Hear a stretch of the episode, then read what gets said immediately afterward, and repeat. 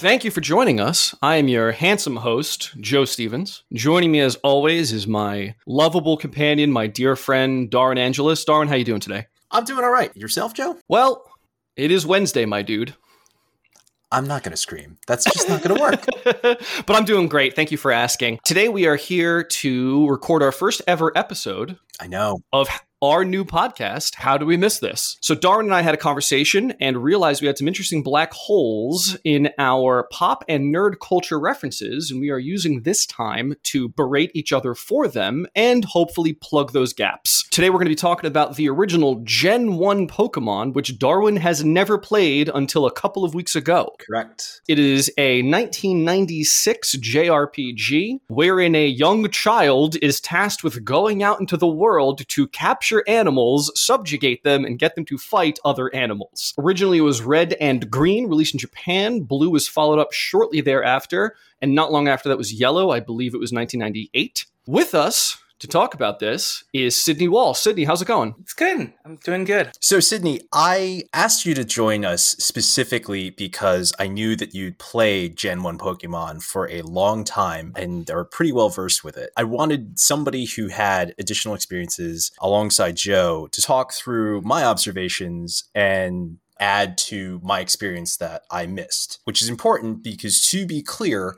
I got to the point where I got the fifth badge and felt like that was a reasonable point to get a general feel for the game. I think, Joe, you concur? Yeah, when I originally brought this to your attention, you know, I, I wasn't going to ask you to play a 8, 10, 15, 20 hour game for our first episode. That's Taskmaster territory. So I think of 8 badges, 5 is enough to get the feel, right? Enough to get the gameplay loop, the feel, to really feel accomplished. Sid, would you agree with that? Yeah, I'd say after about five of those, you get a pretty good sense of how it goes. Who was the fifth gym yeah. leader or the fifth, fifth badge? What was that again? It was the psychic badge. Right. It was what's her face?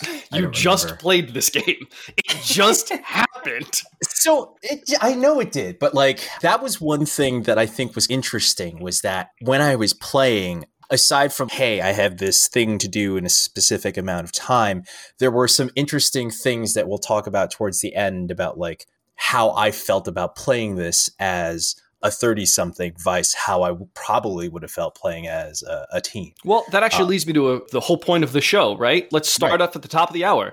Darwin, yeah. how on God's green earth did you miss this? So, I think the trading card game was more in my sphere of knowledge before the Game Boy. Just to be um, crystal clear, when Pokemon comes out, like I said, 1996, you're what, 12 ish, 11 ish, somewhere in that neighborhood? Less, because I graduated grade school in 99, so 96. Who remembers that statistic? I remembered my graduation year from middle school, so there you go. Uh, next up, we're going to find out that Darwin gauges years based on when he first heard Edelweiss. I listen. That's uh possible, but I'm not going to reveal that just yet. All right. So, anyways, about how old were you? So that puts me at yeah, ten. And so around that time, I know I didn't have a Game Boy. I just had gotten an SNES, I think, or at least I've had it for a couple years. Sure. So I didn't have a Game Boy to play, and I never really thought about things for the Game Boy. Sure. I knew the card game existed, but I actually chose the Star Wars collectible card game. I was bigger into Star Wars at the time, and it just felt like something that I would want to be involved in more. Unfortunately, there were fewer people because, unbeknownst to me, Pokemon would be the next to Magic, which I also played, would be the preeminent trading card game. Yeah, you weren't cool if you didn't have Pokemon trading cards. And I was not cool. I had them and still wasn't cool, so don't feel bad. yeah, same. uh, Okay, so we talked a little bit about the trading card game, but I guess the game comes out. You don't have a Game Boy. Were your friends playing it at the time? Uh, no, actually, I don't think. I'm not sure I knew anybody who had a Game Boy. Hmm. I knew some people who did, but I didn't know them enough to be like, "Oh, hey, let me mess around with a with a Game Boy." Or anything like that. So that's that's fair. Uh, Sid, so I assume you played it, you know, similar age bracket, age bracket, right? So if it came out in '96, that puts me at about nine years old. Sid, I assume you were roughly the same age. I was three. Apologies. yeah, I would have been three when the original game came out. Um, I would have been five when Yellow came out. My older brother actually passed down his blue version and his original Game Boy to me, and then I later got a Game Boy Color and Yellow for myself. So I've actually played Gen One at least twice. Oh, that's fun. Wow, Yellow was yeah, great. It was. Yeah, the Pikachu follow you around. It's very cute. Exactly. Which I think the whole what's it called? Hey you Pikachu, hey you Nope, that's not what it's called. What was the Pokemon that came out right before Sword and Shield where you could pick Eevee or Pikachu? How do the three of us not know this? We own Switches. We've played together. I don't. That's So, uh, anyways, yeah, there was there was a new Pokemon that came out right before it was yeah. So there was a Pokemon that came out right before Sword and Shield where you could either pick the Eevee version. It's called Let's Go Pikachu and Let's Go Eevee. I'm fairly sure. oh, And they okay. It's all literally to follow you around. Yep, they would literally follow you around, which I thought was a nice little nod back to the days of Yellow. Yes. I humbly am nodding to the two of you as you discuss this. Darwin is nodding the way that I Yeah, I know. nod when he talks about. some of these words. Yeah. He's nodding the way that I nod when he starts going on enormous tangents about military history. I'm like, I am interested in this. I, I care what you're saying, and I have nothing to contribute. I will say, in terms of contributing, though, for the longest time, one of the first questions you ask is, Did you get blue or did you get red? So I opted with blue. That was my starter. How about you, Sid? Was was it blue or red? Yeah, it was bl- uh, blue was the original version that I had. Do we want to talk about what our starter Pokemon actually were, or are we going to get into that? Let's save Darwin for last. Sid, what was your very first Pokemon? Pretty sure it was Charmander because that's it's always been fire types. I actually tried playing blue again with a Squirtle, and I got my ass kicked. I don't know why. It was I've just always picked fire types. They've the only one that worked for me. So I'm Grass Goon Squad all day, every day. My first Pokemon ever was a Bulbasaur. I have chosen Grass every single time since then. I think that it was really like the character design. I, I don't know. It maybe that was it. Maybe it wasn't. I don't know. But there was just something about tiny lizard with a flower bulb on his back. It just really appealed to me. I thought it was cute. I liked the sort of motif of Vine Whip, of Razor Leaf, of things like that. So definitely went grass type. I will say, I believe Charmander is probably much more popular of a choice, generally speaking. My best friend picked Charmander growing up, and since I've always picked grass, nearly invariably he has picked fire every single generation. I'm convinced it's out of spite at this point, but perhaps we'll have him on a different episode. So Darwin, you've heard you've heard some opinions here. What did you go with? I'm actually very proud uh, to know that everybody here has a diverse choice. I will continue that because I picked Squirtle. There is I, I want to hear why, but let me just say that for the for the listener at home, Sydney, I know you know this, but Darwin and I have been good friends for a number of years now. When we play Overwatch, he's the tank or the healer. When we play Warzone, he's always picking my ass up off the ground. When we played Final Fantasy XIV, I was the tank, he was the healer, and I would get way too weird way too often, and he'd have to save my ass. So why am I not surprised that you picked a creature who can go into his shell to defend himself? that wasn't honestly the intention. I just I thought about honestly colors. I'm like, it's Pokemon Blue and water is blue.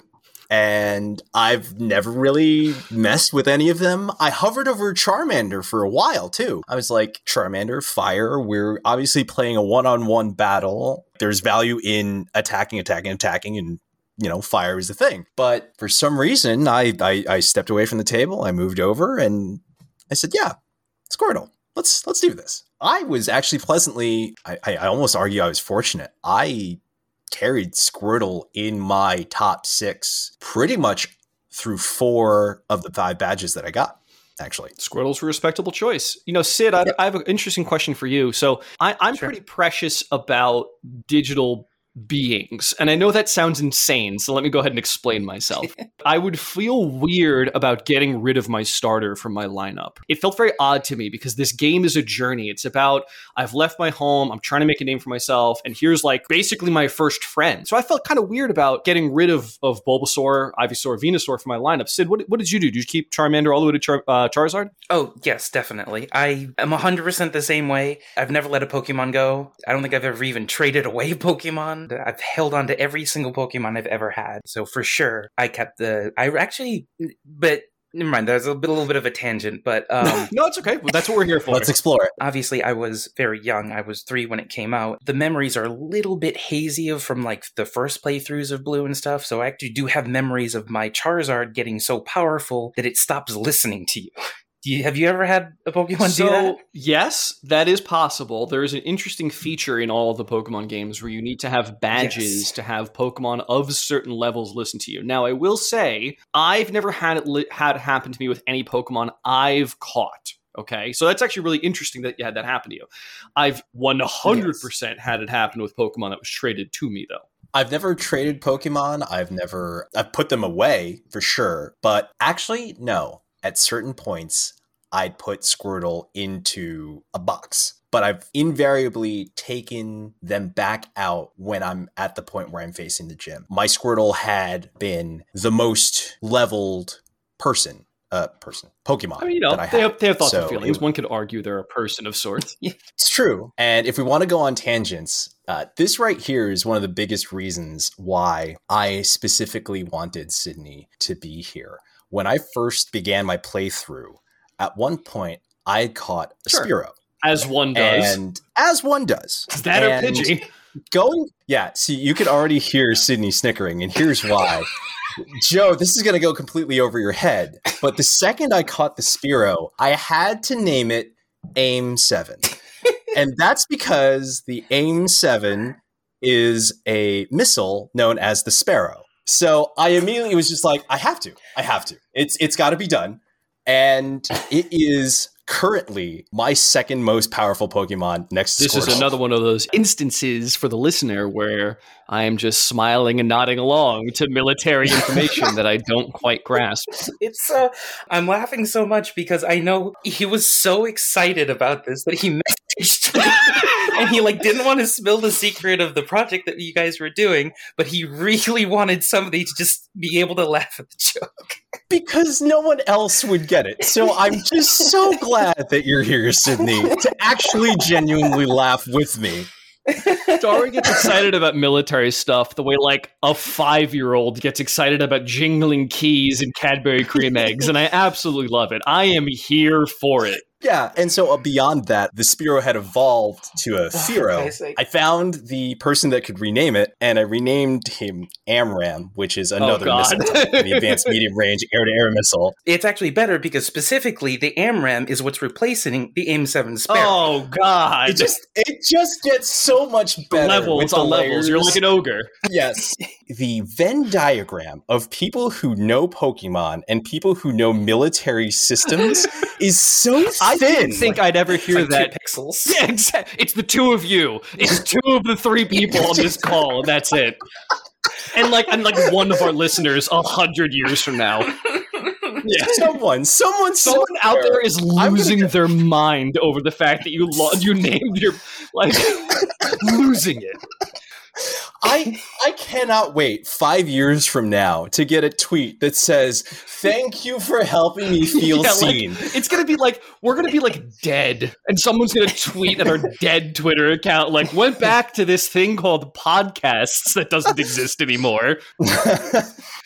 So that was an inside joke that I was so excited to share. That is one thing that I really enjoyed was developing a connection with your Pokemon. I will admit that a lot of times they fainted. Sure. But I was very precious about them. And more often than not, the times that they would faint, it was when like, okay, they're critical, but I know if I can get this next hit off, I'm gonna make the other Pokemon faint, and I can at least wait for the new combatant to come out and and pull Well, there's back. entire strategies around that. I mean, Voltorb has self destruct. You know what I mean? There's Yeah. And I got one and I was I got one. I should have known. I should have known that self-destruct would do what it did. But I'm like, well, it's try it aptly named. It's it's not up for discussion. It's not called Right, ice cream well, party. It's so- called self destruct. well, I didn't know if it was gonna like put something into the opponent to make it self-destruct. Wouldn't that be so called you it was destruct? very Isn't that what that's called? I w- so I mean, it was literally the third move. I just actually no, it might have very well been the first. I was like, I I don't know what this move is. I gotta try it out. And boom. Darwin's just super hyped. Like, I got a new move. I got to use it immediately. I have no idea what it does. Highlight self destruct. Yes. Oh dear And lord. was- it was very much like Arrested Development, which was like, I don't know what I expected. exactly. Yeah. And so. I learned. I will admit that I was I knowing that now I was able to employ it in one of the gyms because specifically one of the notes that I had here was wow fuck Celadon gym. That was that is the note that I have that in my notes. Uh no, no, that is the plant one because wrap is overpowered as fuck. And that's my stance, and you cannot budge me away from it. You're thinking Cerulean is Misty. Cerulean City Yes. is Misty. You're right. I'm so glad that at one point I'd managed to get a Weepinbell before I oh, went poison all day, every day. because uh, no wrap. It was I, that is one of my primary tactics is just wrap for days. Did you ever use the aid of the internet to figure out how to better battle? And very specifically, we, as we know, Pokemon has like an RPS style, rapid precision style Absolutely, weakness system. So, did you ever look up that chart? I did not. You I- absolute madman. I well, part of why I did that was I was thinking of like, okay, take yourself back to '96. You said Mhm, that's when it came out. It's very unlikely that there would have been access to the internet at large where I can just go, hey, here's the Pokemon I have. Oh, you definitely want to fight these or whatever. So I kind of wanted to essentially brute force my way through and I paid attention to when attacks were super effective and I sort of got a grasp of it, but I definitely couldn't tell you that given this type, I know exactly to use this. I mean, type. some of it's obvious, right? Fire beats grass. That should be fairly obvious. Grass beats water. That should be fairly obvious, Mhm. right? When it starts getting a little dicey is when you start dealing with like poison, ghost, fucking dragon. psychic. What the yeah, hell's like dragon type? yeah. yeah, what do you what what Yeah. fights dragon? I I I can I never- what fights dragon. Dragon I- I- fights dragon. I'm not even kidding. At least in Gen 1. Yeah, I think I- isn't Dragon is like its own self-contained thing where it's like they fight each other and everyone else is just a com- you know they're at a level all their own. I think they didn't get like another. It's fairy type, right? Is the one that counters. I believe now? fairy Like, does they beat didn't get it dragon, until yes. Gen hmm. four or five or something like. I don't even know. I haven't played a game that has There's some listener types. just screaming into their headphones like, How do you not know? I haven't Come had a on! Nintendo console since like 2008 or something like. So See, I, I have a little bit of history on my end. So, like I said, I got Pokemon. uh, So, my history of Pokemon, let's actually talk about how I didn't miss this, right? I Yeah. remember vividly being about nine years old, getting a VHS tape from Nintendo Power, I believe it was, of the first episode of the Pokemon anime. And I'm like, what, what, what the hell is this? Pop it in, and I couldn't take my eyes off the screen. Like it was only the I think it was the first two episodes. It might have been the first one episode. I can't remember. But it's you know Ash shows up in Pallet Town. Pikachu is his starter. The relationship they build. Pikachu absolutely hated him. He saves Pikachu. Like the whole like emotional arc of that episode. And I was hooked. I found out that there's a game. You know, pre-ordered the game, the whole nine yards. Got it, and just would. I mean, video gaming is all I did, and frankly, all I still do. I've played every single generation since then, except I did skip black and white. Don't really have a good explanation as to why. I played X and Y, black and white came out, and then I'm like, ah, I, I don't know. I just didn't pick it up for whatever reason. And then I played Ultra Sun, Ultra Moon, and absolutely hated them both. I was so bored. But then Sword and Shield got announced, and I was like, oh, crap, like a fully 3D realized world. And sure, there's problems with Sword and Shield. But whereas in Red and Blue that you played, you're a little boy, what are you, 12 or something ridiculous like that, some obscenely young age to be out on your own, and you go off on this adventure. I felt very excited about that as my 9, 10 year old self, thinking to myself, oh, how cool that is. He gets to go off and have these powers. I mean, it's the same thing that drew me to Dragon Ball Z, right? Gohan's this super powerful teenager who gets to go off and fight these battles. When I picked up Sword and Shield when it when it launched, the premise there is that Pokemon fighting in that region is almost a sport, and there are actual arenas that people go to watch the sport of Pokemon fighting. And the gym leaders are leaders of these stadiums. So it's less about proving yourself in this sort of ancient rite. It's almost like becoming a soccer champion. You get to this point right away where you enter the first stadium and it's that season's introduction. So it's like, hey, here's your contestants, let's just call it. And it shows you the gym leaders and it shows you all of your your competitors. And as you're leaving, there's just crowds of people cheering for you, like, yeah, yeah, yeah, all right, all right. And like, I was nine years old all over again, like almost tears in my eyes, just like, oh my God, I have not had the same sort of, I'm going on, you, you know, uh, Bilbo, I'm going on an adventure. You know, I haven't had like that experience in a Pokemon since Blue. And to feel that all over again in Sword and Shield allowed me to forgive a lot of its shortcomings. So it's it's a delight. And and for anybody out there who hates on it, sure, it's got problems, but come on, man, it's a video game. So, this is an interesting point, too. I think to myself, would I continue playing this game? This might be touching on what we're going to discuss a little bit later, so I'll keep it brief. I'm not sure I would play Gen 1, but I would be very interested to see what the shape of Pokemon is now. And I think that's because I have a lot of quality of life issues with the game. Sure. Uh, there were plenty of times where, like, oh, hey, here's this vital item. Oh, your inventory's full. And then all of a sudden I have to wander back to a Pokestop and drop off items and figure out what to bring or whatever. I think not having a lot of information as far as, hey, what does this TM do until you boot it up? Things like that were kind of, I don't want to say off putting, but it certainly took me off the path that I was traveling on. It's just like, okay, here's the thing I'm going to do. Oh, here's an exception. I've got to move to do other things, and then I can go back to what I was doing. That was one of the things that I noticed. I also really am not a fan of some of the opponents I faced on the road because their character design is genuinely terrifying. If you have not taken a look at the super nerd pose, when I first saw that Super Nerd wants to battle you, I'm like, I I'm looking I it up right now. this dude, Oh, oh, the I one who's like he looks very sickly, and he's like on his hands and knees looking behind He- you, yeah. like yeah. he may not have a spine. Like I don't know what his story is, but I'm not sure I want to face it. I feel both seen and attacked by you being upset with Super Nerd. yeah, that was one thing that I noticed that I was very concerned about. The other character that I was really concerned about in Silph Tower, they had a juggler who fought me, and I just Oh yeah, the juggler, and he's like juggling a bunch of Pokeballs. right, and I'm just thinking to myself, what are you doing in a tech company? I, So, I first of all, maybe that tech company was like a Google, and they were trying to be progressive and you know entertain their employees. We know a happy employee is a productive employee. Who knows? You know, okay, fine, fine. What a- I might what a forgive reason. that. Now, I don't get me wrong. If my that. company was like, I "We might want you guys to be happier," here's a juggler, I would quit on the spot. Don't get me wrong. but at least I can get my head around it more than I can get my head around like youngster Charles wants to fight. Like this is a four year old wanting to fight an eleven year old. Right. Or just in general, running across people on the routes. And I know that, you know, it's meant for challenge, it helps with the grind, but like some of these people had such wild pretenses, and I'm sure that it's lost in translation, but I distinctly wa- recall what was it? One was like, hey, you have nice shorts, and then the fight screen comes in. I'm like, that's. Yep, yep. Hold on. Oh my god, I remember that guy. That guy's like famous in the Pokemon fandom. It's like the I like shorts guy. Wow. So I'm glad that I picked them, but like, I just remember, like, are you having a conversation with me? Okay, cool. This is oh, we're oh, we're fighting. Oh, oh, okay. I also am I'm very concerned about the parentage that occurs in the Pokemon world because again, you as a 12 year old are just hey, go around and wander the world unsupervised. There's no discussion of telephones or So communicating actually, family. Sydney, cut me off if you know this, but this this leads us to a pretty good landmine of creepy pasta, head canon, fan theory nonsense that exists within the world of Pokemon, right?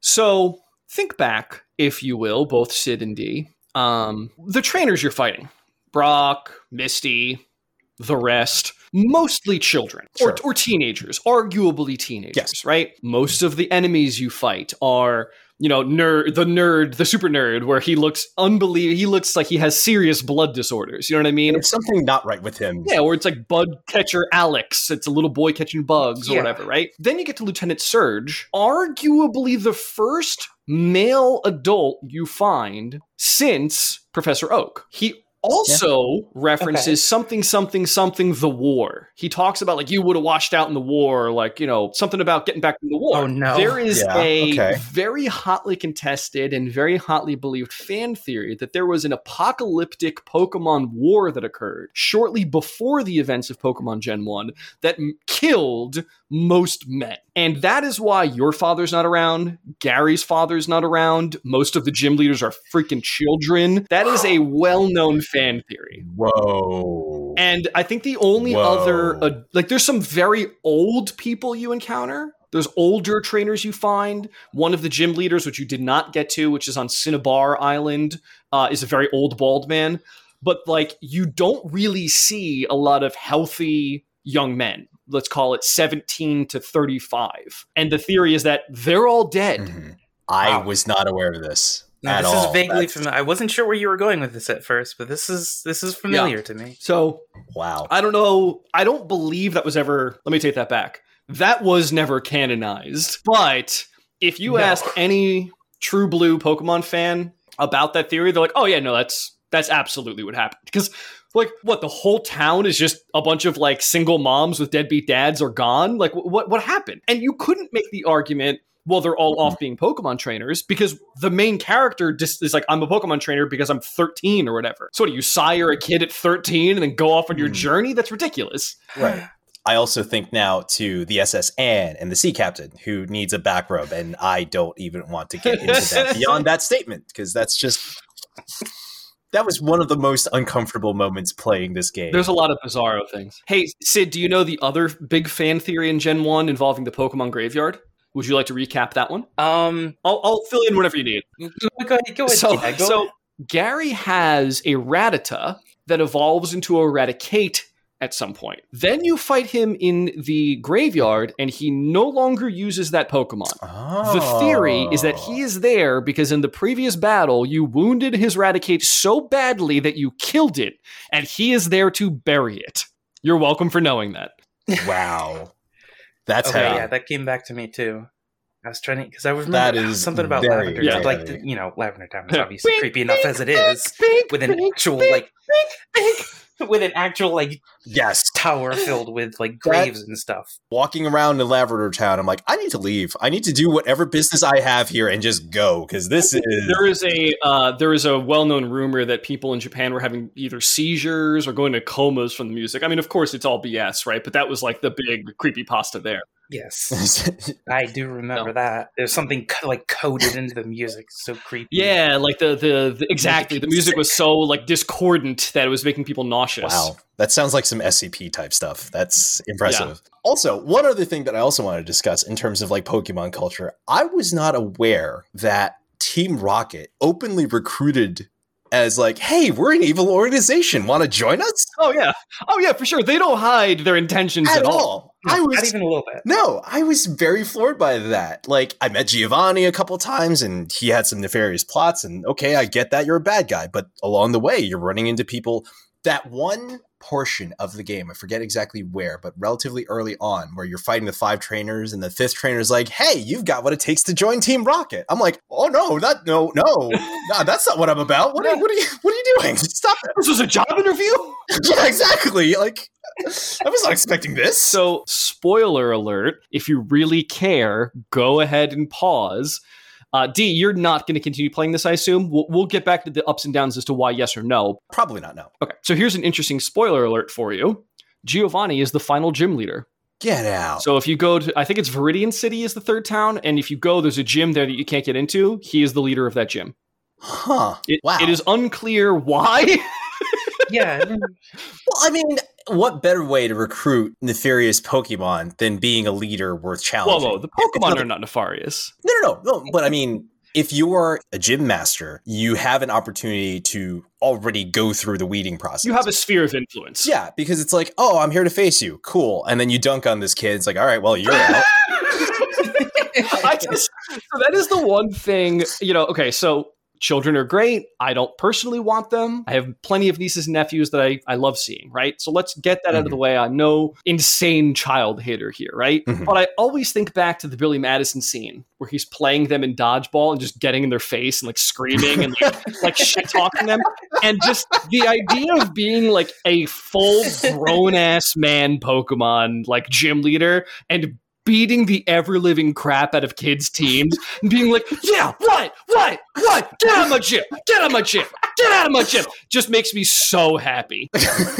So, Sid, here's an interesting question for you. Favorite Pokemon from Gen 1, least favorite Pokemon from Gen 1. I, I don't care what the criteria is. It could be one that you use the most, use the least. It could be design, right? It could be the one you think looks the coolest or not looks the coolest. Whatever you want, and just kind of let us know why. If you have something locked and loaded, let me know. If you need to stall and give you a minute, I can tell you mine. yeah. Let me stall for a little for a second. Give this Not some thought, a 'cause problem. It's been a while, so I think mine, as I mentioned earlier, is Bulbasaur, and I I know I'm cheating with my own question here, but all three of evolutions, right?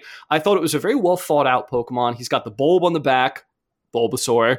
He grows these vines, Ivysaur, and then Venusaur, and he has this giant plant on his back. He's this enormous turtle esque, lizard esque creature. I thought the design was cool. Obviously, was the first one I picked, so I had an affinity.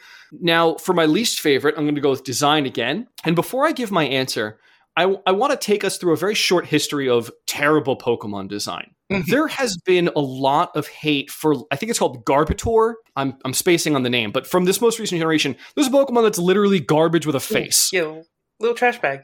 It's it's a trash bag with a goddamn face, face, and people hate it because oh my goodness It's gracious, how like- lazy are you? What? It's a garbage. I mean, you had a lamp like a couple generations before that. yes, Cindy's absolutely correct. There was one that was literally a lamp, like it was a sconce. It was a, a wall-mounted And lamp. now you have a trash you bag. no Sentient no trash cap. bag. Yeah. Now you have a goddamn trash bag. Even before that, there's a, a vanillish. It's a fucking ice cream cone with a Yes, goddamn face. Yep, that So- too. There's been some bad, gosh darn designs. Sure. Now, that having been said, people are forgetful. And we forget that there was something called Muk that was a pile of muck. There was a Pokemon that is just a pile of fucking vomit, of gray purple vomit. And people have the audacity to complain about a pile of garbage of the face. One of them was Voltorb. It was just a Pokemon that they drew Goku or Vegeta eyes onto. It was a Pokeball, and they said it got Vegeta's eyes and you blow up. Congratulations, you're a Pokemon. like, there are some garbage ass Pokemon designs in Gen 1, and we need to at least understand that. Um, so yeah, so I would say least favorite for me, it- not from a performance standpoint, but was probably Muk because it was just this like sloppy blob that was like, Bruh. it's like great, good, good for you, champ. Go, go get him. Oh, bless your heart. You're trying. I mean, Yeah. actually, that does. I was gonna say that does change my perception because I, I remember like both Grimer and Muk were supposed to be like a toxic sludge representation, and there was supposed to maybe Yep. be something to be said about that. So maybe that kind of changes my perspective on the garbage bag Pokemon. So maybe they're just trying to do something with that because that's a problem. that's a that's a legitimate problem. we have a problem with trash in our world. Sure, so, yeah. You know, just just a little note. I would. I would love it if, if, if the garbage Pokemon evolved into the Great Garbage Island in the Pacific Ocean. Oh my god. That, that's its final form. That will be Pokemon, whatever they're Yeah. like 600, Yeah, because we're, I think they're on- like we're on Gen, 550. we're on Gen 8 right now with, yeah, I think like 560, 570 Pokemon right now or something like that. That'll be the 600th. That evolution into the the floating trash pile in the Pacific. Uh, do you, while Sydney gathers, uh, gathers her thoughts, do you have a favorite or least favorite? I think it's obvious that the favorite is Spearow for me, Of course. just because I've got to name that. Uh, I thought that was wildly hilarious, and instantly in that moment, Spearow became the most precious Pokemon that had to be defended at all costs. I'm not sure I had a least favorite. I think from a design perspective, I can get behind Muk and and some of the other Pokemon that you've already mentioned. I might be inclined to say Voltorb though, because aside from self destruct, which after I had that, I never touched it again because I'm like, well, now he learns this move that like is next to useless. So for me, because again, I wasn't thinking to that level of like, hey, here's this Pokemon that I have trouble facing. Well, let me just throw Voltorb out, self destruct, and move on to the next. I didn't. I mean, I eventually got to that level, but initially I was like, well, I've just wasted a move. Yeah. So I didn't like Voltorb because most of his attacks early on were very not useful. And the only reason I kept him was because it was the one that I could put flash on, which I needed for the rock tunnel. Yep. That was for me my least favorite because he really didn't have much utility for me until I realized problem Pokemon, kill your own and everything's fine. Yeah. There's a lot better electric Pokemon you can find also.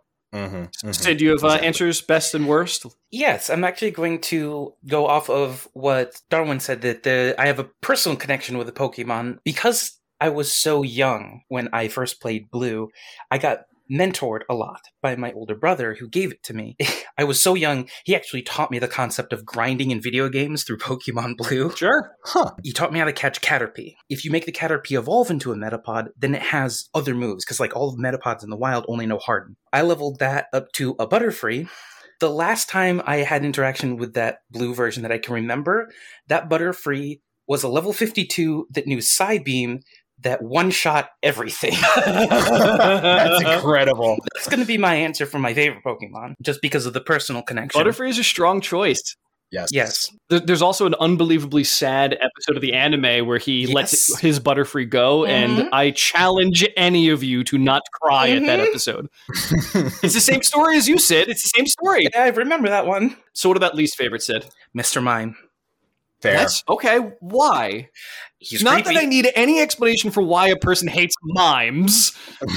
just It was creepy. Okay, yeah, just, just looking at his face. Didn't like it. that's that's a wildly understandable answer. Agreed. Speaking Agreed. speaking of uh, of Pokemon with questionable designs, Jinx is another one of them Yes. with a questionable design. Very much so. I don't think I came across one. I hope you're looking it up, D, because there is no no words I can use. Yep, D is making a Oh, face that I no. would expect. He understands oh, already. Oh no, no, no, no, no, no! I regret. Jinx is a female humanoid type Pokemon, and it is, for all intents and purposes, one of the most egregious examples of blackface in the modern era. So much so that they inevitably changed the color palette to purple. Who approved that? See, I'm looking at the the pictures now, and all I see is a grimace with a blonde wig, and I'm okay with that. I didn't realize the history See, behind. see if you can look up Jinx Gen 1, because that purple skin that you're seeing used to be jet black. Yes, I do see one that is jet black. I also see a Rule 34 one, and I regret that as well. So Oh, I'm. I'm pretty much done with this uh, this search. I'm gonna close this tab and uh, watch my eyes uh, with bleach. Darwin, that's not close tab. That's that's that's add to favorites. That's that's the oh wrong no! button. Oh no! Oh no! Oh no! Oh no! Uh, I got to I got to delete this. Bad. Um, yeah, that was. Uh, it's interesting how much I'm missing, and yet how much I seem to have like already picked up just from getting to the fifth badge. I'm almost genuinely curious. Like for me, I guess one of the curiosities is: is there a through line through all the Pokemons, or are you all constantly playing a different character? Not only are you playing a different character, you're playing a different region of the planet. Ah, Yes. I do remember hearing stuff about like Alolan versions and Galarian. So there really isn't a nece- necessarily a requirement to have played a previous version to be caught up. So no, there is no requirement, with the exception of perhaps experience, right? Just having the Mhm. gist of the idea. But every generation since Gen One has either slash and been in a different region with new features. Be it baby type Pokemon, so inevitably Pikachu had a baby type that was Pichu. So if you bred two Pikachu, you get a Pichu, which would evolve into a Pikachu. Gotcha. Things like day night cycles. Mm. So they've always added. So the first region, the region you played in was the Kanto region. Okay. They generally try to map them off of different areas of Earth. Mhm. So for example, in X and Y, spacing on the region's name, but it was loosely modeled after Europe. Hmm. So every, and I, if I'm not mistaken, I think Kanto was loosely based off Japan. Okay. The newest version takes place in the Galar region, which is the one on the Switch, Sun and Moon. Hmm, right. Gotcha. Yeah. What was the the version, the Alolan Archipelago or whatever? That's the one that introduced different types of Pokemon based on the region. So like that's the kind of thing that they introduced in Huh. that generation and are continuing in the next generation. My point being is like each generation of Pokemon adds something new and then they kind of keep it rolling. So I think that's just a good example of showing, yeah, they introduced regional types of Pokemon. So that's going to be a thing from now on is that they're going to have Mhm. regional types going forward, you know. And, and it's not Huh. just a, a reskinning at all. It's actually a, a, a type change Mhm. as well. So Meowth has a Galar region Meowth that is steel normal as opposed to just normal. And then the Alolan Exeggutor is something like ridiculous. What, like like ice or something absurd like that? I think it was something very weird. Yeah, I think it was like Ice Dragon or something ridiculous. I, I can't quite remember. So I thought that was kind of cool. You're right, Sid. Like it- it's not just, hey, we want something new. Guess what? It looks a little bit different here. It's fundamentally a different like species. Kind of cool. Yeah. I think knowing what these changes are provides kind of a transition of like my perspectives and my thoughts going into it now, vice then. I think this is a good point to start discussing that. Ab- absolutely. Well, actually, before we get into the ultimate question at the end of our podcast, as we will continue to do, I think I want to ask you one important question before we get into that, right? Okay, sure, sure. High level, thumbs up, thumbs down for Pokemon. thumbs up. Thumbs up. Okay, just curious because yeah. we talked a lot about the nuance and all of that, but it, it wasn't clear to me whether you actually enjoyed yourself or not. I will say that there were some interesting elements. Uh, it felt very like Metroidy in certain ways because you would have to go to different regions. It's like, oh, hey, I need to go back here and grab this thing. I found the bike ticket well after finding the bike shop, and I was there was a time when I'm like, okay, how much grinding would I have to do to actually get the million gil, whatever currency they use? I think it's literally Pokebucks. I'm not kidding. Oh wow! So I, I I was thinking to myself, how am I going to get this? Because a bike would be incredibly wildly useful. And again, the inventory issue. And I talked to the guy who was like, Oh, I'm going to give you this thing after listening to me ramble on and on and on about my favorite Pokemon. And I couldn't get it. And then I finally cleared my inventory. I'm like, Bike ticket? Nice. So it made me go back. So that is one thing I kind of appreciated. It sort of breathed extra life and purpose to going back. I think I will not say that Pokemon is without flaws. Like I said, the inventory management is a little challenging. Some of the things like how you get a Pokemon to cut in the world as opposed to in a fight was unintuitive for me. Sure. So that was kind of a little frustrating. But I feel like these are all quality of life things. I think at its core, Pokemon is a fantastic game. It's rock, paper, scissors, it's simplified, but there's depth of strategy in knowing that you will have battles with more than one Pokemon. And so you don't know who you're going to face. You don't know if your six are going to be useful against them what tactics you can employ. And so there is some joy that I would like to sort of explore in the future, especially with the Switch version, because Joe, I've seen you play it and you seem to be very into it. And also, there's like the Dynamax, Gigantamax rating feature, which seems kind of cool as well. Yeah, eventually they evolved, uh, introduced Mega Evolutions where you could supercharge your Pokemon, and then that became Gigantamaxing, where they would both super duper evolve temporarily for that battle and grow to colossal size. Basically, hmm. all I'm trying to say is Godzilla v Kong ripped off Pokemon. That is canon. Legal battle will ensue. Uh, no, but you're dead right. Yeah, they, if you, I'd be really curious to see you jump directly into Sun and Moon, not taking the middle stop, right? Like obviously there's eight generations. No one would expect you to go through all eight, but I'd be really curious to see because it's it's it's wackadoo how much different it is from that. I mean, just to give you a small snippet, because your inventory management complaint is extraordinarily valid, and now you have a bag that has pockets. And when I say pockets, I mean there is your Pokeball pocket, and you could tab through the different inventory types. So you could see all the different huh. Pokeball types that you have, all the different healing items that you have, all the different key items that you have, and you can actually sort through it that way. You know, the daycare system's fully revamped. As you mentioned yourself, there's the raids that occur now. You know, trading obviously goes over the internet these days. The Poke Stop and the Poke Shop are in one location now. So when you go to the Pokestop yeah. to heal, there are two other stores. One of them is for like getting coffee or something bananas like that. I'm not even kidding. And the other one's for buying mm-hmm. things like healing items, etc. You know, so gotcha. there's a whole bunch of, of additional QOL kind of stuff that they inevitably did add. But I think your general assessment is something I agree with. It's it's a good game that perhaps had aging issues, which we'll get into a moment. Sid, anything you want to add to sort of Darwin's thoughts there?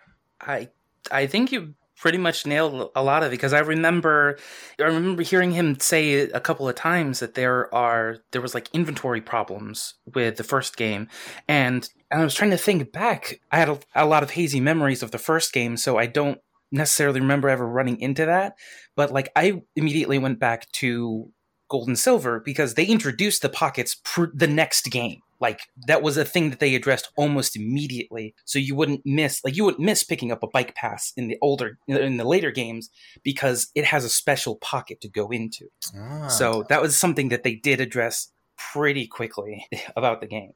Which is awesome i think and i think that's part of the reason why i think pokemon has such longevity perhaps is because of the responsiveness of the development cycle if you will like it's interesting to me to know that like one of my biggest complaints was immediately addressed in the next version. I don't know how to handle my inventory. No problem. We've got pockets. We've got a system to work everything out. Oh, by the way, we still have our awesome RPS. Here, once again, you're a 10 year old. Go explode. I, I, will. I will say, not to burst your bubble at all. I will say oh, that oh, no. As Nintendo often does, they giveth with one hand and with another taketh away. So, Oh, so it's not that they've removed any features necessarily. I'm, I'm sure that there's some subtle feature that I'm going to get lane basted for not knowing, but they did a really good job of listening to the fans for some amount of time and then completely forgot to later on. So, perfect example. The, one of the biggest complaints about Sword and Shield is the graphic fidelity. So they added it so that Pokemon are wandering the hmm. fields as opposed to random encounters,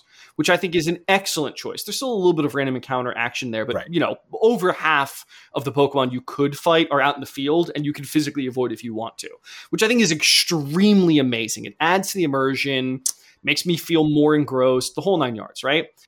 and it also for me i almost felt like dreading going through gassy areas. Just like oh great i'm gonna have to For deal with something or half of my pokemon are either fainted or die or f- about to faint from poison i'm not oh god here we go And I'm sure you and I are the same, where we we just refuse to use expendable items. How? What do you mean? I'm going to use a potion? I'm obviously going to have all of my Pokemon get to one HP and then heal at the next Pokestop. exactly exactly So yeah that's the good thing. The bad thing is Pokemon Sword and Shield did not do as good of a job with graphics as we already know the Switch is capable of, right? If it was Mhm. a launch title, I think there would have been a lot more forgiveness. But a launch title, more or less, was Breath of the Wild, and it looks unbelievable. yes You know, agreed. for, for sure. It doesn't look like PS5. Wh- Whatever. That's not what we're looking for, right? Right. And there's a lot of sort of old school grass looks a little choppy, not as full, trees look a little blocky. There's a lot of complaints around the graphics, right? So that's what I mean when I say, you know, giveth and taketh, right? Another prime example.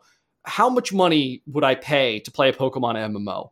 I mean, I, I would pay 500 quadrillion dollars a minute to play a Pokemon MMO. Like it's unreal. We've been asking for that since EverQuest came out. And for whatever reason, Nintendo just has no plans, won't do it, doesn't give a shit. I don't know. chronic terminal allergy to like online play that has been a thing for Yes. so long. I remember trying to play online games on the DS and it's such a pain because they're I guess they're trying to be so family friendly that they don't want to because you know how a lot of games have that ESRB rating at the beginning where like the online interactions have not been rated by the ESRB so you know they can't they're trying to keep it contained See, that's an interesting point because I think back also slight, definitely tangential here, but you know, when I think back to when I first saw Splatoon, and I thought to myself, "Oh, this would be fantastic to play with Yeah. my friends."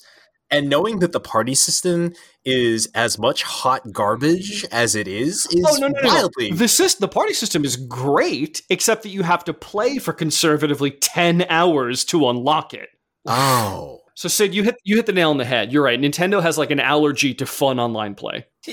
yep Yeah, I believe it. I think for me, that would be very interesting. It's nice to know that they, at least they've kind of t- dipped their toes in the water with the raids. But now that you mention it, it would be interesting to have a Pokemon MMO. The online battling with Sword and Shield isn't bad. It's pretty straightforward. Generally, it's not great. There's this weird password system that's not ideal, but it's not terrible. Mhm. Notice how I'm not calling it good, but it's not terrible, which by Nintendo standards is five steps forward. You know what I mean? yeah Gotcha. Yeah, yeah. if you were so inclined to buy Sword and Shield, and if you were so inclined to do a raid or battle against me or trade, whatever, it's a very reasonable prospect. It's not this esoteric, ridiculous system. Hmm. You know, this actually, we're talking a lot about modernity in the Pokemon era. This brings me to the sort of final thoughts of this show. So, we talked a lot about how did you miss this? We talked a lot about your thoughts. So, I guess my final question for you, as it will be on every one of our episodes, is Are you glad you missed this? Is this something that you're happy that you didn't experience until later in life, or is this something you kind of wish you caught the wave when it was still flowing?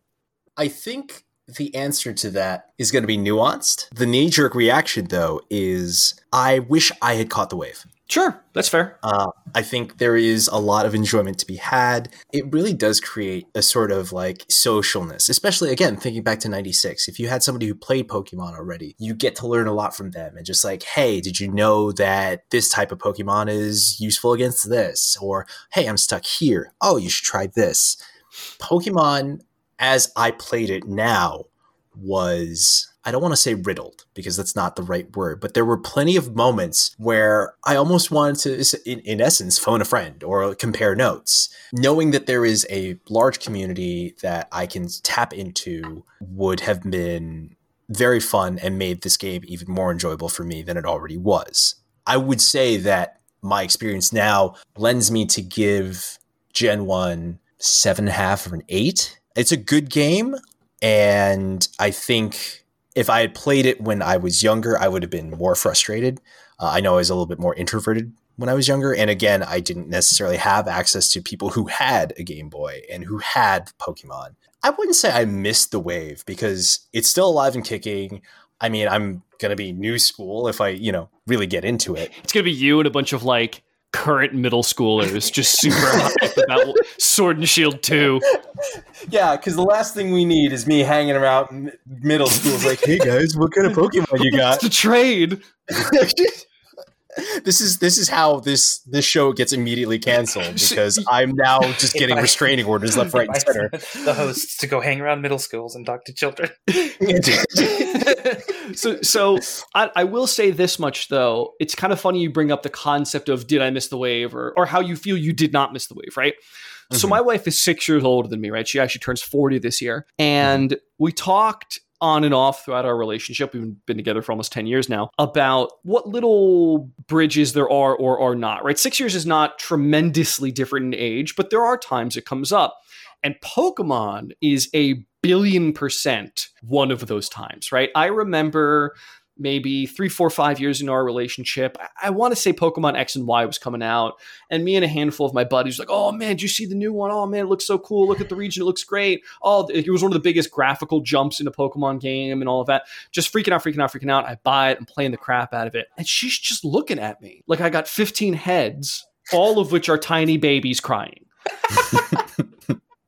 and I'm like, what? What is? What's going on? She's like, what, what are you fucking playing Pokemon? Like, what the fuck are you playing Pokemon for? I'm like, what do you, I, you know, I was what? I was maybe in, in the neighborhood of 26 or something like that at the time. Uh, and she's like, yeah, well, like, that's fucking, that's a kid's game. Like, that's a fucking child's game. And I'm like, bitch, no, it ain't. You know what I mean? I'm like, you know, the D, you pointed out a lot of these things, right? It's deep and there's the RPS system. And, and by this time for X and Y, there's breeding and there's breeding across types. And there's, it's crazy. Like the level of depth that they've involved in this game is, you know, you need an accounting degree to be able to go through this freaking game at this point. It's insane. Right. So, we, you know, we, we kind of have this fun funny back and forth. Obviously, she wasn't upset with me. But we have this funny back and forth. And eventually I'm like, oh, and it dawns on me. I'm like, when Pokemon came out, I was, as I've mentioned a hundred times now, about, about nine, 10 years old. I got the VHS. I was stoked. I watched the anime. Oh, this game looks so cool. She was 16, 17 years old, driving to the mall and smoking cigarettes with her friends. So, like, of course she looks at Pokemon like it's a children's game, right? So I think for someone like her, and, and you're close enough in age to her to, to kind of feel where that is, right? But I, I yeah. think that I think it's very interesting from your perspective to say you did not miss the wave because I think there's a whole bunch of people, especially closer to that Gen X range, that are like, yeah, no, fuck that. I totally missed the wave. And she's not anti-game. I mean, she plays Ghost of Tsushima, she played Spider-Man, she plays all that stuff, but she has this like stigma against Pokemon as a children's game. And let me tell you, it ain't. Yeah, I you know, now that you mention it, one of my friends who's a couple years older than me too, we were sort of talking about the idea behind this podcast and he even mentioned to me like yeah i completely miss pokemon. I just never it never seemed enjoyable to me. It seemed like you said a kids game. So i think you bring up a good point that like i was at that weird point where it could have gone either way because before me at the time there was a choice of pokemon magic and Star Wars, the uh, trading card game. And I went for those two, and partially because there was this feeling that it was a kid's sure. game. Like Pokemon was a little bit more childish. And having played it, I think that is uh, inaccurate. You are playing, your character is a child, yes, but again, the core mechanics of the game are very in depth, are very intricate, and have the ability and the potential to become as complex as they have become. So I, I, agree, and you know, Sid, I don't know if you have any final thoughts on that concept. I, you guys, I've just been like listening the whole time, and I'm nodding in agreement with a lot of what you're saying. It was a kids' game because we played it when we were kids. A, a, a lot of stuff gets that.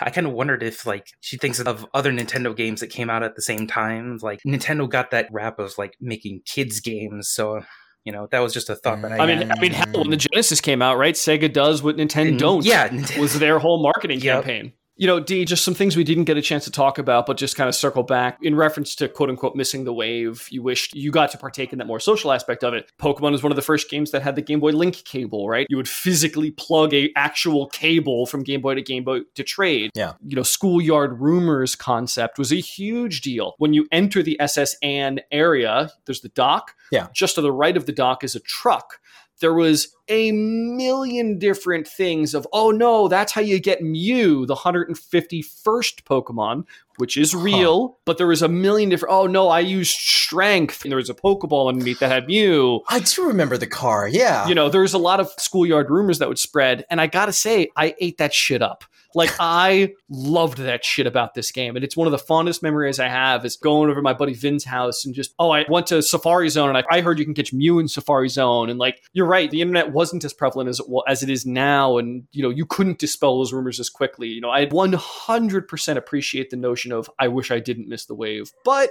maybe pick up sword and shield see what you think Yeah, I, I, I genuinely might. Just because, again, this was an enjoyable game. It was easily pick up and put downable, which is kind of a rarity in today's day and age.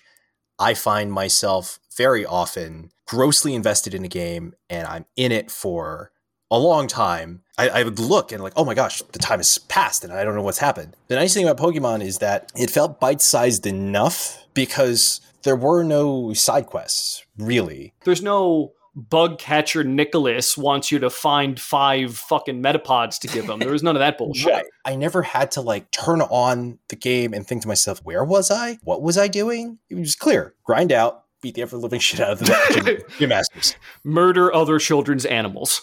Yes, pretty much. Well, I, I think I think that just about does it. I don't I don't know that we have much else to say. I think we really dissected this. Sid, any final thoughts on Pokemon? Um, I'm s- sorry. I keep fucking panicking every time you ask me a question because I've. Like I've been, li- I'm listening so intently to two of you. I'm like, yes, yes. Like I'm listening to a podcast, and then you turn to me and you're like, "Have you got any thoughts?" I'm like, uh, And you're like, oh shit, I'm making this podcast. Sorry, I'm I'm very sorry about that. Um, no, don't be sorry at all. I, I often forget that people aren't as uh, emotionally dead inside as I am. So I, I apologize for that, Sydney. no, I did. I did like the um the point that Darwin brought up about that there are no side quests because I didn't think about that until he said it, and he's like, he's he's right that it's very all the things that you need are on the path to the end, which is something I didn't think about until now. I think Pokemon's pretty much kept that up. There's been a lot of more activities added onto the sides, but the main quest has still pretty much been very streamlined and very easy to follow. Yeah, I absolutely agree with that. And, and City, you're 100% right. It's something I had never even considered because Pokemon is such like a what's the word I want to use here? It's it's such like a like a fixture in my mind. It simply is, Yes. right? When someone says Pokemon, it's already preordained what it means to me in my mind, right? So that is definitely something I hadn't considered. And one thing I think is an enormous strength of every single Pokemon going forward is something you pointed out, Sydney.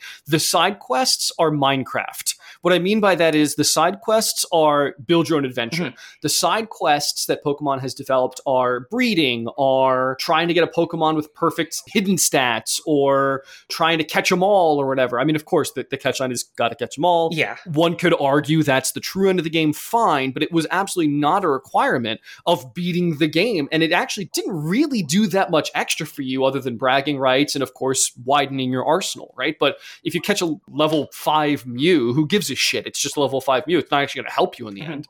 Um, so I, I think that's an extremely Right. valid point. It should be a strong point of the series overall. Yeah. D, any, any final thoughts from you? Anything you didn't get to, get to say? Any, anything in your notes that you really wanted to touch on? Actually, I don't have anything in my notes that I really need to add because I've managed to touch them all. I, and that's I- not the tagline. It's not Again- got to touch them all. It's it's got to catch them all. More of that getting I just getting canceled immediately. Yeah, more that getting Uh, canceled, more Gotta about touch that 'em not all. being allowed in your middle schools. Yeah, exactly. That's I managed to to hit all the notes, and they were all fantastic. And I I genuinely enjoyed my time playing Pokemon. that, that makes me very pleased to hear. I was a little bit worried that you weren't, not because you wouldn't appreciate it from an artistic standpoint, but because, as you said, it's very dated. I was a little concerned about it too, but I'll put it to you this way. There was a time when I played The Witcher outside of when the original Witcher, when it came out. I have not gone back to that game. I've not gone back to it because I've not had an interest. So your concern was valid. Playing through this, yes, there were issues. Yes, I had a couple of moments where I was just like, what the hell? I have to go back to this Poke Center a third time because I've picked up so many different items from, you know, um, Silph Tower or whatever. It was never like absolutely soul crushing. It was never absolutely frustrating. It's like, okay, so here's the thing I do that and I get back and I'm back on Yeah. track. And maybe that is the selling point of Pokemon is no matter how sidetracked you are, you're never far off from getting back on the path that you need to be on. I mean, honestly, I think that's just good advice for life. Pokemon confirmed new religion. Snaps? Just no? Uh, I'm not Am I dating myself? No, you're not dating yourself, but I ain't no gosh darn Bahamian hippie. Um, no, but that's that's great. I, I did genuinely like hearing your thoughts. I would be very interested in potentially doing a follow up episode or a mini sode if you ever picked up Sword and Shield, because I think that much like when Philip J. Fry gets frozen in the year 1999 and wakes up in the year 3000 in Futurama, I, which is a reference I know you don't get and will potentially be a future episode. see it on, I can see it on his Um, face. yeah. yeah. So, but either way, you know, I, I think that being thrust that far in the future would be a really interesting perspective to hear from you. Yeah, definitely. But I, I think we done did it. So let me just go around the horn really quick. Sid, uh, anything you want to plug before we say goodbye? Not a whole lot. I haven't been doing a whole lot on the internet, but if you are interested in me, you want to find me, I have a Twitter that is at a lush and a tramp, no spaces. And if you know where that quote is from, you're pretty cool. Go follow me. I don't. So maybe we'll add that to the maybe, list. maybe we will. Yeah. You're interested in me? That'll be the number one place to find me for anything that I do in the future. Yeah, Sid, Sid's always creating something kind of cool and something interesting. Used to uh, used to stream code a bit. I always enjoyed those. So we'll see what we're up to in the future. As for me, your I, I will use the word ubiquitous because it's I'm like a bad penny. You can't get rid of me. I'm absolutely everywhere. you can follow me on Instagram. You can follow me on Twitter. Most importantly, you can follow me on Twitch. All of them are going to be Thrill Joe Baggins, T H R I L L J O B A G G I N S. If you can understand that dual reference, because it's not just one, I will gift you a sub. How about that? So I'm at Thrill Joe Baggins on Instagram, at Thrill Joe Baggins on Twitter, and twitch.tv backslash Thrill Joe Baggins. We do a lot of VR stuff. We do a lot of uh, Beat Saber recently, actually. So come on, have a good time, come party. Darwin here is actually one of my mods. Darwin, you got anything you want to plug? I think the most active on my social media right now is my Instagram, which is at dwin84. Feel free to uh, join in on some of my adventures. As a side project of mine, occasionally I am flying, and so I have at the aspiring aviator on Instagram as well. That's not as active because, well, look at the modern because times. generally points around to the state of the world. Yeah, so I don't really get a lot of flying in. Eventually, that's going to be something that takes. Uh, I regret You're saying canceled. that. I'm as I was canceling you. This is worse than the middle school comment. it. you don't get to say it's going to take off about your flying YouTube. You don't get to say that. It's not okay. I want to say. Well, no, I honestly, I was very upset as I that, I tried for it. I, I another had fly- flying know. reference, you bailed on it and it crashed and burned. Correct. It absolutely did. I, I that took a I, nosedive I, fast. I aborted. Yes, I aborted the uh, the approach, and instead of going around, I said, Yeah. "Nope, I'm out." That was that was rough for me to watch and listen to. And and for those of you listening, I can see him. We're on video chat, and that was very tough for me to watch. The the excitement at the pun and then the failure in his face as he said it out loud. It was like being really excited about a dish that you made, and then the second you ate it, you wanted to puke. Yeah, yeah, that was like my first attempt at some of the dishes that I've made. It's it was like, oh, I have many regrets. Oh boy. All right. Well, anyways, hey, thanks everybody for listening. We will be trying to release once a week at least. Well, this is our first episode, so who knows? Maybe we'll do minisodes. Maybe we'll release twice a week. I, we're both busy adults with many important things to do, so uh, let's see how this happens. I will just kind of reiterate the format a bit here that we will have a rotating guest. Sydney, thank you so very much for joining us on this specific episode. I'm sure we'll see you soon. Thank you for having me. Uh, and hey, Darwin, why don't you tell us what next week's episode is? It is something I've not experienced. Yes. So, one of the things that I'm into is musicals, and it was incredibly and wildly shocking to me that Joe has not seen Hamilton. So, next week, we ask Joe the question How did you miss this? And let me tell you, you're in for a hell of a treat when I go on a 45 to one hour minute rant about it. I'm I'm genuinely excited. Thanks everybody for listening. Hey everyone, it's Darwin here. Thanks for listening to this episode of How Did We Miss This? Feel free to rate and review us if you liked what you heard, and if you wanted to reach us, you can talk to us on Twitter and Instagram at HDWMTPod. And if you wanted to email us, you can send something to hdwmtpod at gmail.com. Thanks for listening. Catch you on the next one.